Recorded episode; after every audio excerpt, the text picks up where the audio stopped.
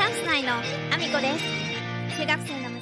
す。この放送はバク転とバク宙ができるようになりたい IT プログラミングの勉強をしながら大好きなゲームを毎日全力でやっているアミコの息子ゴーちゃんの提供でお送りしております。ゴーちゃんありがとうございます。皆さん改めましておはようございます。岐阜県出身、岐阜県在住、ダンサー、スーツアクター、ケントモリプロデュース、現役主婦3人組ユニット、チャンス内のアミコです。本日もアミコさんのおつむの中身をダダ漏れさせていきたいと思います。よろしくお願いします。本題に入る前にお知らせをさせてください。12月9日日曜日、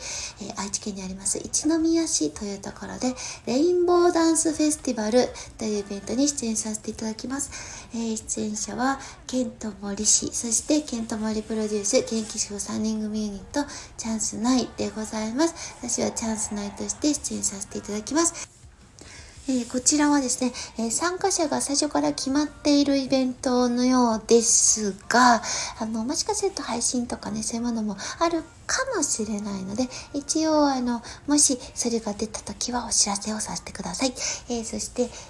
来年の1月7日、こちらも日曜日ですね、岐阜県にあります各務原市というところで、第1回各務原映画祭がございます。こちら第1回を記念して入場無料となっておりますので、興味のある方はぜひチェックお願いします。各地から集まってきた、町おこし映画が上映されます。ぜひご覧いただけると嬉しいです。そんなこんなで本題の方に移らせていただきたいと思うんですけれども、矛盾って難しいなとすごい分かりにくい話なんですけども、自分自身が最近ね、キングコングの西野さんとお話しした時にも、そういうね、矛盾についての話が出てきて、で、それを聞いてて、あ、なるほどなってすごく感じるところがあって、そのね、内容についてはちょっとここではちょっと触れられない内容でもあるので、ここでちょっとお話は避けたいなと思ってるんですけども、他にもですね、そのちょっと前にですね、矛盾というものに関して、考えたっていうか感じた日ですね。矛盾についてちょっと感じることがあった日があって、で、その時に思ったことを少しお話ししたいなと思うんですけども、いろんなところでね、私は活動をするので、いろんな方と関わったりはしてるんですけども、言ってることとやってることが矛盾してるとか、あとはまだそれ終わってないのに次行くのっていう矛盾っていうんですかね、終わってないことがあって、で、それはみんなで一生懸命やってることがあるんですけど、そのみんなで一生懸命やってることがあって、まだそれが完成してない、終わってないで、まだまだみんながね、動いてる状態の中、リーダー的な存在の人が次の、ムーブメントに移ってるっていう状態で、まだ移れる状態じゃないんじゃないって思ったりとか、あとはその次に移るのは別に悪いことではないというか、つながってることでもあったりしたので、悪いことではないんだけども、ただ説明がそれ不足してるんじゃないって感じたんですね。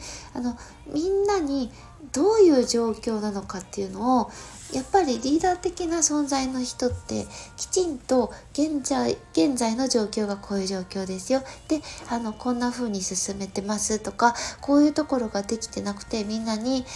一緒に助けてほしいんですけど役割分担してもらえますかみたいなことだったりとかも含めて、リーダー的な存在の人って現状をですね、そのチームのみんなに共有していくっていうのもすっごく大事な役目だと思うんですよ。で、共有がしっかりされてないと、みんなも何を手伝っていいかがわからない時ってあると思うし、で、判断もね、リーダーに直接聞いていい判断なのか、それとも各自でやっちゃっていいことなのか、非常に難しいところがいっぱいあって、で、それをやっぱりきちんと共有していれば、みんながその疑問点が出てきた時に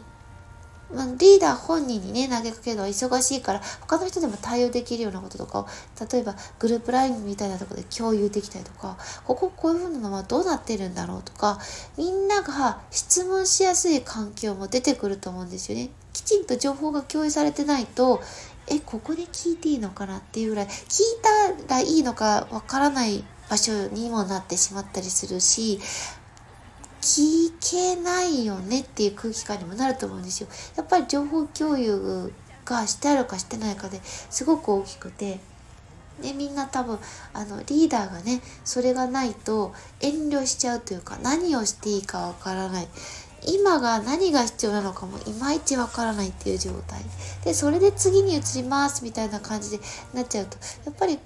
ついてきてくれる人もついてきてくれなくなっちゃうので、これやっぱり現状の情報共有ってめっちゃ大事なんだなと。私はその自分がイベントの主催者になったのって1回だけ、ケントさんのイベントをやっただけで誰かに協力してもらうっていうところは、なくはないんですよ。なくはないんですけど、基本的に当日だけしかその協力を求めるものがなく、で途中でのお手伝いのところもここだけ手伝ってほしいっていう風なので、特になんかずっと全体を通じてチームで動くっていう必要性がなかったからやってなかったんですね、そういうものを。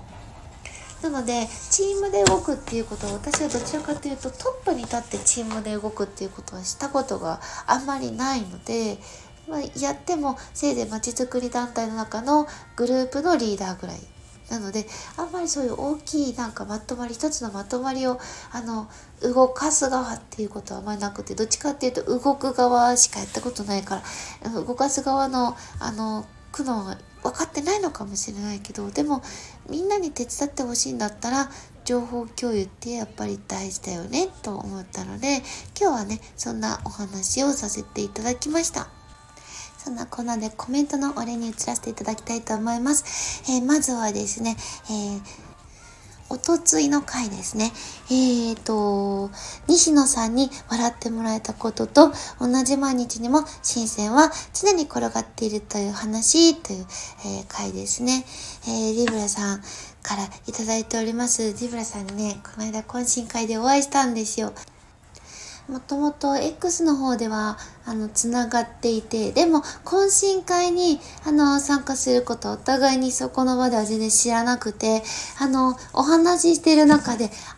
誰かわかったってなったような感じだったので、そういう風にでもねつながってくんだなっていう感じだったんですけども、リブラさんコメントありがとうございます。西野さんの懇親会最高でしたということでですね、ありがとうございます。ほんと最高でしたね。いやリブラさん面白すぎですいや西野さんの言われたことを言語化をさらに噛み砕くではないんですけども、参加者にも分かるように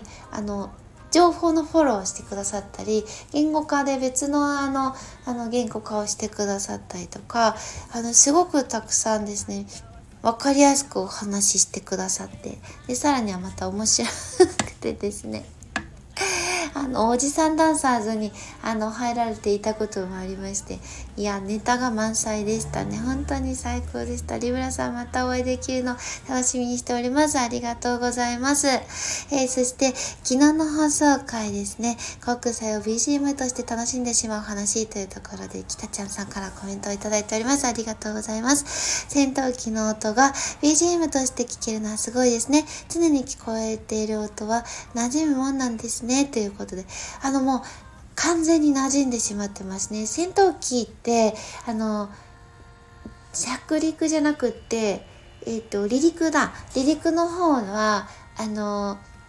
陸に近い場所にいる人はもうずっと地震みたいな状態なんですよ。地震がすごくて紅茶とかのカップとかカタカタカタカタってすごい音がするぐらいものすごい振動があるんですけど、でももう慣れちゃってるのでBGM ですね。皆さん BGM だと思いますなのでブルーインパルスが通ってるさなか、皆さんがわーって見てるところをですね、仕事中戦闘機を BGM として聞いておりました馴染むものですね、本当。でもどっちかっていうと旅客機が通ると旅客機の音は戦闘機と違うので、そっちの方にびっくりしたりする時がありますね。やっぱりこう馴染んでるんですねコメントありがとうございます。そんなコーナーでですね、概要欄の方に私が応援させていただいている方のリンクを貼らせていただいてます。まずは煙突町の踊るハロウィンナイトの配信チケット、こちら 15,000 枚達成しまして、まだまだ伸びていってほしいと思っております。ぜひ皆さん見に行ってない方、見た方がいいです。空間演出の面白さもそうですけど、裏側をですね、カジサクチャンネルさんであったりとか、堤下さん、TKO チャンネルさん、DJ コウさんなどが挙げられてまして、さらには西野さんも挙げられましたので、絶対それを見て合わせてみていただくと面白いと思います。そして副音声版の方もね、ございます。西野さんが、煙突町の踊るハロウィンナイトの配信を見ながら、お話しされているのもマジで面白いので、ぜひご覧ください。そして、火縄銃男子佐野翔平さん活動10周年記念イベントが、17月23日祝日にですね、大阪にあります焼肉さつまで行われます。こちら追加の参加券出ておりますが、私が貼らせていただいているのは、漢字のカズマックスさんに火縄銃ダンスを踊らせる券のリンク貼らせていただいてます。一口につき1秒踊ってくださいます。そして、武士に支配をおごる券も合わせて出ておりますので、合わせてチェックをよろしくお願いします。そして、クラバンが2つ、同時にスタートしてます。教えて森次先生、インフルエンサーと学ぶ資産運用勉強会&ドキュメンタリー映画上映会、そして、日本一たい焼きの山本龍二さん、ジョージさんですね、出版記念講演会をカムさんと、コラボでやりたいというクラファンスタートされております。どちらもですね、2000% 以上の達成率をすでに3日4日目で、クリアをし、そしてジョージさんに至ってはですね、3000% 超えているという驚異的な数字なんですけれども、皆さん、とてもね、素敵なリターンが出ておりますので、ぜひチェックをよろしくお願いします。そして、西野さんに笑ってもらいました。西野さんの伝説の近代スピーチを超えるアラフォーアミコさんがマッサージを受けているだけの動画も載せさせていただいてます。西野さんの、再生回数を唯一狙ってあげられた伝説の近代スピーチが1424万回かな。そして私がマッサージを受けているだけの動画が1375万回となっております。ぜひぜひ皆さん、また再生回数を超えたよという時点で西野さんに報告してもらってもらおうと思ってます。応援のほどよろしくお願いします。そしてスタンド FM ではスポンサーを募集中でございます。ぜひ私のことを応援していただける方お待ちしております。1ヶ月スポンサー、1日スポンサー、日付指定のある1日スポンサー、そして言わせたいだけの枠というものがございます。ぜひ、チェックしていただけると嬉しいです。そんなこんなで今日も一日ご安全にいってらっしゃい。キャンプ内のアミコです。中学生の息子がいます。